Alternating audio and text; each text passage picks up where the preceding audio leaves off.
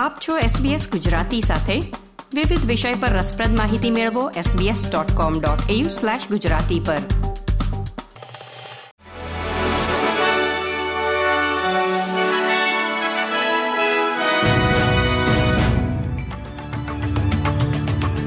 નમસ્કાર.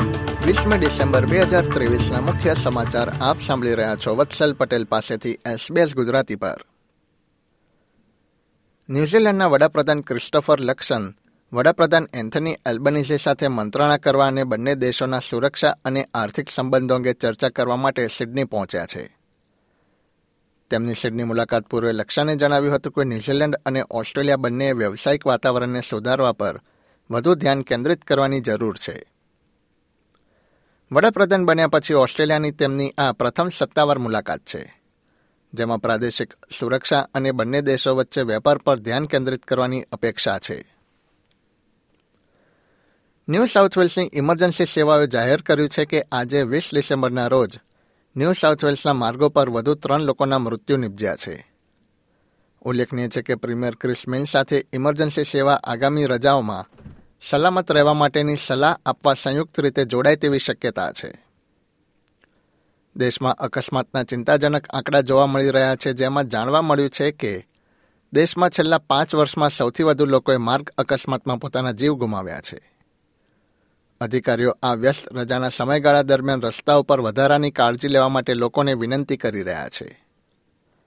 New south વેલ્સના police પ્રધાન Yasmin કેટલીએ આજે સવારે ઇમરજન્સી સર્વિસ સાથે મળીને ક્રિસમસ અને નવા વર્ષ પૂર્વે રોડ સેફટી અંગેની નોટિસ જારી કરી હતી. ઉત્તર ક્વિન્સલેન્ડમાં ચક્રવાત જેસ્પરથી અસરગ્રસ્ત લોકો વીસ ડિસેમ્બર બપોરે બે વાગ્યાથી સરકારી સહાય માટે અરજી કરી શકે છે. ડિઝાસ્ટર રિકવરી પેમેન્ટ એ એક વખતની ચૂકવણી રહેશે. પૂરમાં અસર થઈ હોય એવા લાયક વયસ્કને હજાર તથા બાળક દીઠ ચારસો ડોલરની ચૂકવણી કરવામાં આવશે. સ્થાનિક કાઉન્સિલ ક્ષેત્રોમાં કેન્સ કેસવરી કોસ્ટ, મેરીબા, ટેબલલેન્ડ્સ અને વુજુલ વુજુલનો સમાવેશ થાય છે. ઇમરજન્સી મેનેજમેન્ટ મિનિસ્ટર મરે વોટે એબીસીને જણાવ્યું હતું કે આવક સહાય પણ ઉપલબ્ધ રહેશે.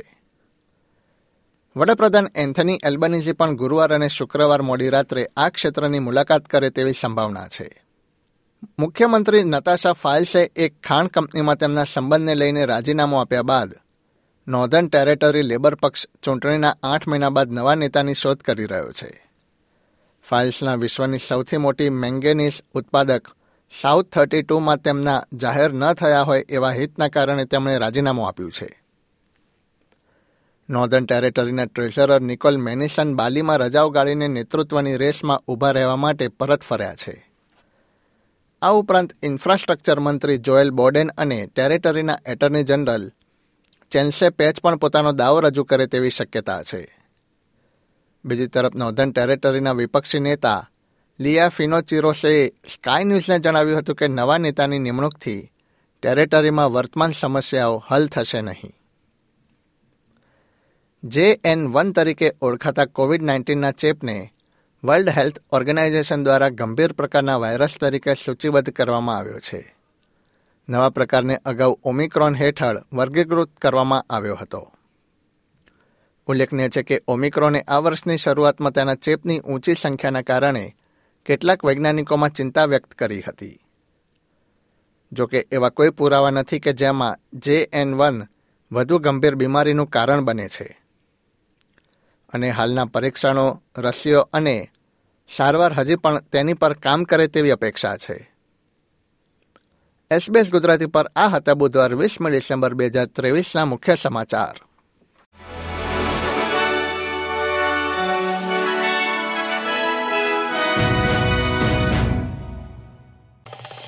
લાઇક શેર કોમેન્ટ કરો. એસબીએસ ગુજરાતીને ફેસબુક પર ફોલો કરો.